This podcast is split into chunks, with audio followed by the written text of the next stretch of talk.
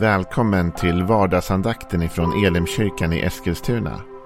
Det här är en podcast som kommer ut måndagar till fredagar. Om du vill veta mer om vilka vi är, vad vi tror på, hur du kan komma i kontakt med oss eller vad vi kan erbjuda dig för någonting så gå in på www.elimkyrkan.com. Du får jättegärna gå in och likea vår Facebook-sida. Det är facebook.com elimeskilstuna. Eller så söker du upp oss på YouTube och då söker du på Elimkyrkan Eskilstuna. Vi vill jättegärna komma i kontakt med dig.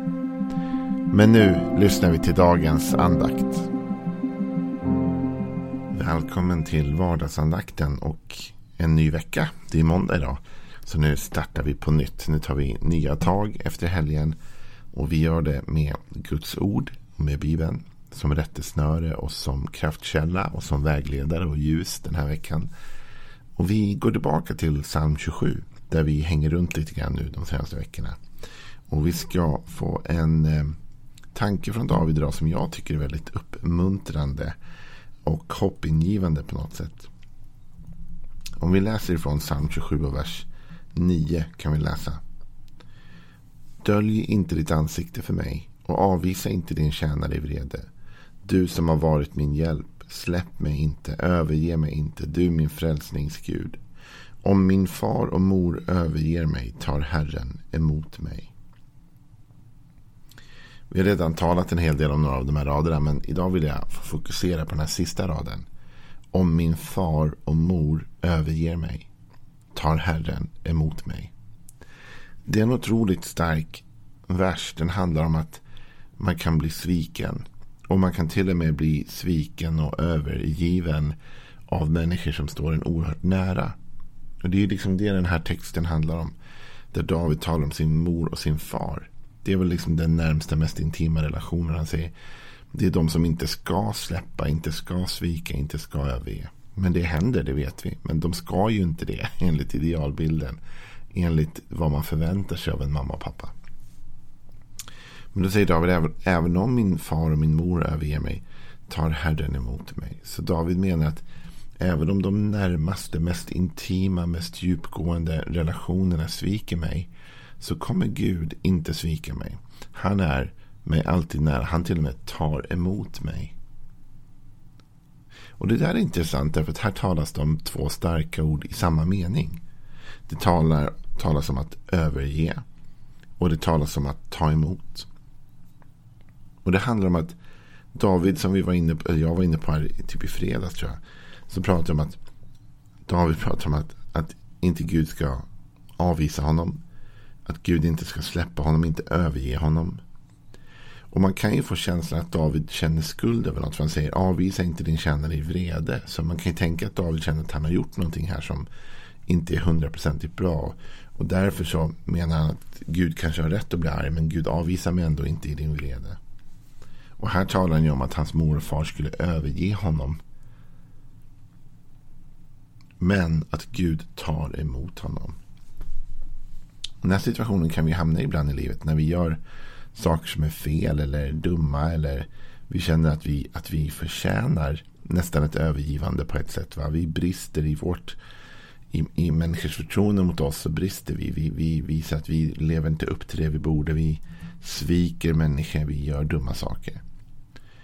Och då kan man ju, vad, vad gör man då? Då överger kanske några en. Men några kommer ta emot den. Och det är då man brukar inse vem är ens verkliga vänner. Brukar man säga när man går igenom en kris, en svår situation. Det är de som tar emot den. Men, men till och med de närmsta, va? mamma, pappa, kan överge. Det kan bli för hårt tryck och man kan bli lämnad av alla. Men David säger här, man kan inte bli lämnad av Gud. För Gud tar emot. Han tar emot dig och han tar emot mig. Det är ett underbart sätt att börja den här veckan på. Att, att landa i den tanken att vad som än har hänt i ditt liv eller vad som än händer den här veckan så kommer Gud inte överge dig utan ta emot dig. Han inbjuder dig till sig själv hela tiden, jämt och ständigt. Och jag tänkte vi skulle få läsa några bibelord om det här i Nya Testamentet. Därför att faktum är att, eh, att, eh, att Jesus ofta får kritik för detta. Men innan vi gör det så, så ska vi ta en gammaltestamentlig text till. Och det är från psalm eh, 49 och 16. Och här är David igen som skriver. Men Gud ska friköpa min själ från dödsrikets våld. Han ska ta emot mig, Sela. Han ska ta emot mig. Han friköper mig från dödsrikets våld, säger David i den andra salmen. Med andra ord, dödsriket, det hör ju till de som har missat målet, eller hur? Som inte, inte liksom har gjort rätt för sig, kan man säga, som tillhör Gud. Inte tillhör Gud på något sätt, va? Men David säger, jag är inte rädd för det, för han har friköpt mig. Eller han ska friköpa min själ. Från dödsrikets våld. Han ska ta emot mig. Så vackert ord var Att ta emot. Gud vill ta emot oss. Även när vi förtjänar dödsriket. Även när vi inte har gjort rätt. Och det handlar inte om att lägga på någon sorts sminkad andlig fasad. Och låtsas som att vi inte har fel och brister. Och att, att oj oj oj liksom. Det, det går nog bra. Eh, utan det går inte bra. Men ändå tar Gud emot mig. Va? Även när jag brister, när jag faller, när jag inte orkar leva upp till förväntningarna, När jag inte klarar av det jag vill klara av. Så blir jag aldrig så liksom, så att säga, svag eller dålig eller misslyckad. Att Gud inte tar emot mig. Han tar alltid emot mig i sin kärlek. Som jag sa så var det en av de saker som Jesus konstant fick kritik för också faktiskt. Det låter konstigt därför att när man pratar om det så här så är det ju vackert, eller hur? Vill inte vi alla vara en sån som tar emot? Och skulle inte vi vilja vara med människor som var sådana som tog emot och som välkomnade in och som liksom alltid liksom hade den inbjudande attityden. Men ändå så retade det upp den kristna, inte kristna då, men den judiska eliten på Jesu tid. De troende. De var störda fariséerna. Över att Jesus umgicks med vissa människor. Att han tog emot dem. För fariséerna tyckte, och de laglärda tyckte att vissa människor borde han inte ha tagit emot. Alltså. Vissa människor borde han inte umgåtts med därför de var för dåliga. De var sådana som till och med mor och far överger. och då är det ju illa. Och, och, och liksom, varför ska då Jesus ta emot de här människorna? Va? Och varför ska hans lärjungar umgås med de här människorna? Det här varit liksom irritation kring det. Och vi kan faktiskt läsa några av de verserna. Va? Där han blir kritiserad. Fariséerna och de skriftlärda de säger till exempel så här i Lukas 5.30 till. Då pratar de egentligen med Jesu lärjungar. Och då säger de så här. Fariséerna och de skriftlärda kritiserade hans lärjungar och frågade Varför äter och dricker ni med tullindrivare och syndare? Varför äter ni och dricker ni med tullindrivare och syndare? Så med andra ord så retar de upp sig på att de umgicks med fel människor. Att de tog emot fel människor in i sin gemenskap, i sin atmosfär. De där människorna borde ni inte vara med. De där är, är orena. Det där är syndiga. Det där är misslyckade människor. De, de passar inte liksom. Men lärjungarna åt och drack med dem i alla fall. Och faktum är att Jesus han förtydligar det här ännu mer nästan själv. Och han säger så här i Lukas 7.34.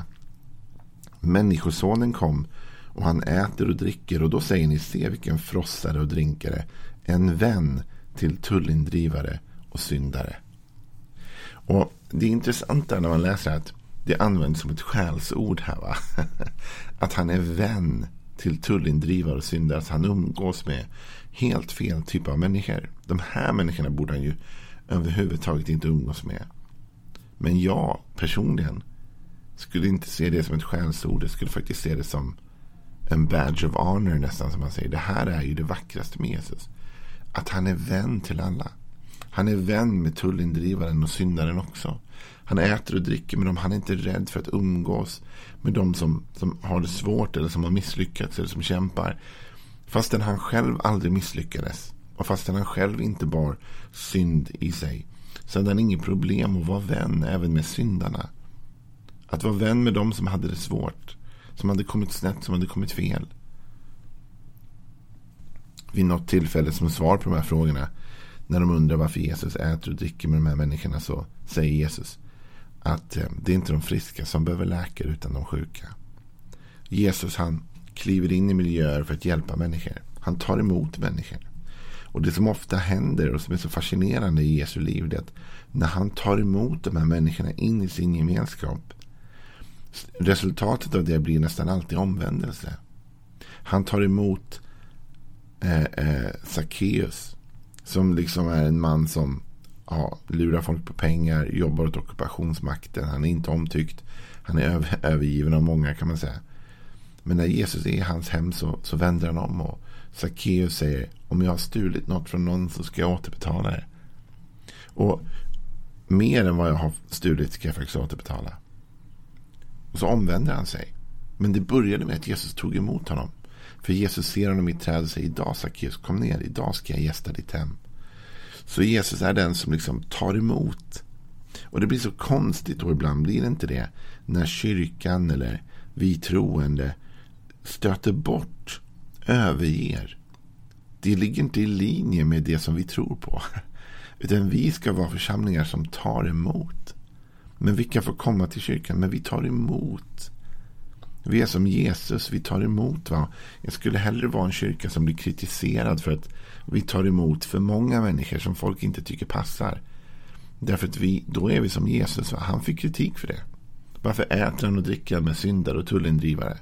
Varför umgås han med de där människorna? Han borde veta bättre. En och de här fariséerna och skriftlärarna som heter Simon. Han säger när Jesus är i hans hem så här. Och den här kvinnan smörjer Jesu fötter. Och hon var troligtvis prostituerad egentligen. Men hon smörjer hans fötter med olja för att hedra honom. Och för att liksom förbereda hans begravning. Fast det vet hon inte själv. Det är en profetisk handling. Då säger Simon. Om, om han visste vad det är för kvinna som rör vid honom. Men Jesus visste. Och han tog emot henne i alla fall. Han sa inte nej. Han sa inte jag vill inte ha din gåva för du är misslyckad. Jag överger dig liksom. Utan han tar emot. Och Davids ord blev sanna för henne när David säger Han ska friköpa min själ ur dödsriket. Han tar emot mig. Han tar emot mig. Jesus tar emot dig och mig. Det spelar ingen roll vad vi har med oss och hur smutsiga kläder vi har eller hur, hur misslyckade vi än känner oss idag eller vilka utmaningar vi står inför. Jesus tar emot dig och mig. Han tar emot oss in i sig, in i sin gemenskap. Det mest tydliga exemplet jag kommer tänka på idag nästan. Det är faktiskt i slutet av Jesu liv. Det sista han gör när Jesus kunde, när Jesus hänger på korset då. Han kunde ha varit fokuserad bara, bara på sig själv och sitt lidande. Det hade väl varit minst sagt liksom, eh, rättfärdiggjort eh, att, att bara ha det fokuset då. Men det händer, det utspelar sig en scen där uppe på korset.